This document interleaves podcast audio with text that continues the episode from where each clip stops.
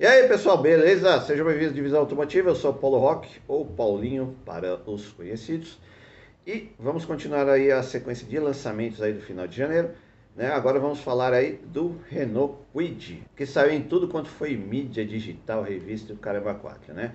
Foi o lançamento aí praticamente do mês, né? Então vamos lá.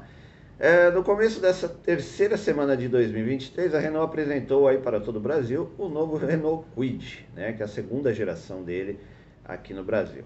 Na verdade, é, se você perceber, é o facelift, né, porque não houve mudanças assim de estrutura, nem nada, né, teve melhorias pontuais. E segundo a Renault, o SUV dos compactos teve aí melhoras que começam com o consumo de combustível, que teve melhoria na, com a adição aí do sistema start-stop que desliga o motor automaticamente quando o carro estiver ligado, parado aí, por exemplo, é, no sinal esperando o semáforo abrir. E também a adição de pneus verdes que gera uma economia de 5% no consumo. E os números aí do novo Renault Kwid, né, em relação ao consumo, ele pode fazer aí no etanol na cidade 10,8 km por litro e 11 na estrada. E com gasolina na cidade, ele chega a fazer 15,3 e 15,7 na estrada. O novo Renault Kwid conta aí com motor 1.0 CE de 3 cilindros flex aspirado que ganhou uma nova central eletrônica, o que ajudou aí numa melhora discreta na performance, né? Com etanol, ele passou aí de 71, 70 cavalos para 71 cavalos de potência e de 9,8 kgfm de torque para 10 kgfm de torque.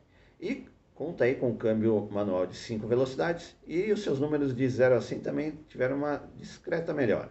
É, eles baixaram aí de 14,7 para é, 14,7 segundos para 3,2 segundos, segundo a Renault.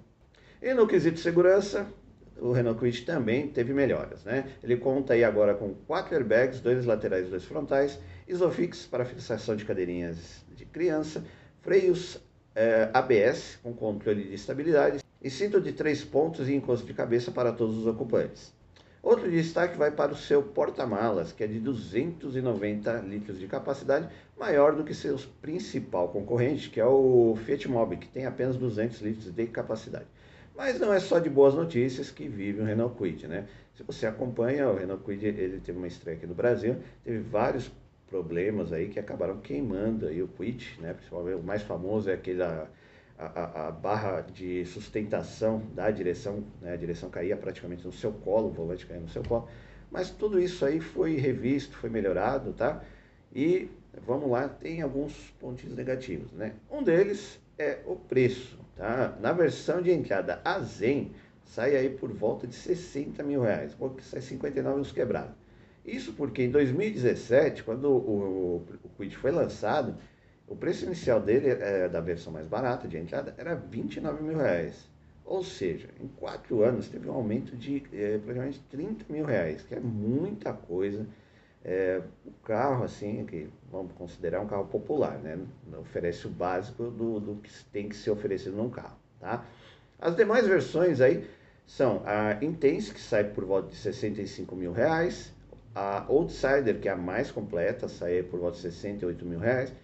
E esta sim conta aí com rodas de liga leve, de 14 polegadas, teto na cor preta, vidros elétricos, banco tecido diferenciados, volante é, multifuncional e central multimídia. Outro fator negativo aí do Renault Kwid é o seu tanque de combustível. Só tem capacidade aí para 38 litros, ou seja, se você for fazer uma viagem muito longa, com certeza, apesar dele ser econômico, você vai precisar fazer mais paradas. Bom, resumo da ópera aí é que a Renault aprendeu aí com seus erros, né? Viu que não adianta ficar economizando, que o tiro pode sair pela culatra. Pois o consumidor, de uma maneira geral, é, não quer mais né, aqueles carros chamados pad boy ou os carros que vinham pelados, que não oferecem o mínimo de conforto, de segurança aí para os seus ocupantes. O novo Renault Kwid tem tudo aí para é, se dar bem aqui no mercado brasileiro, né? Já que ele vai agradar aquele público que busca um carro aí para o dia a dia, para dirigir nas grandes cidades, um carro de frota, por exemplo, né? até mesmo para Uber, é, seja o que for, porque ele é bem econômico, então ele, ele tem um segmento, ele tem aí uma demanda no mercado brasileiro. Beleza, pessoal? E é isso. Espero que vocês tenham gostado das informações aí. E já sabe, se não é inscrito no canal, considere se inscrever, ativa o sininho, deixa o like, até a próxima. Valeu!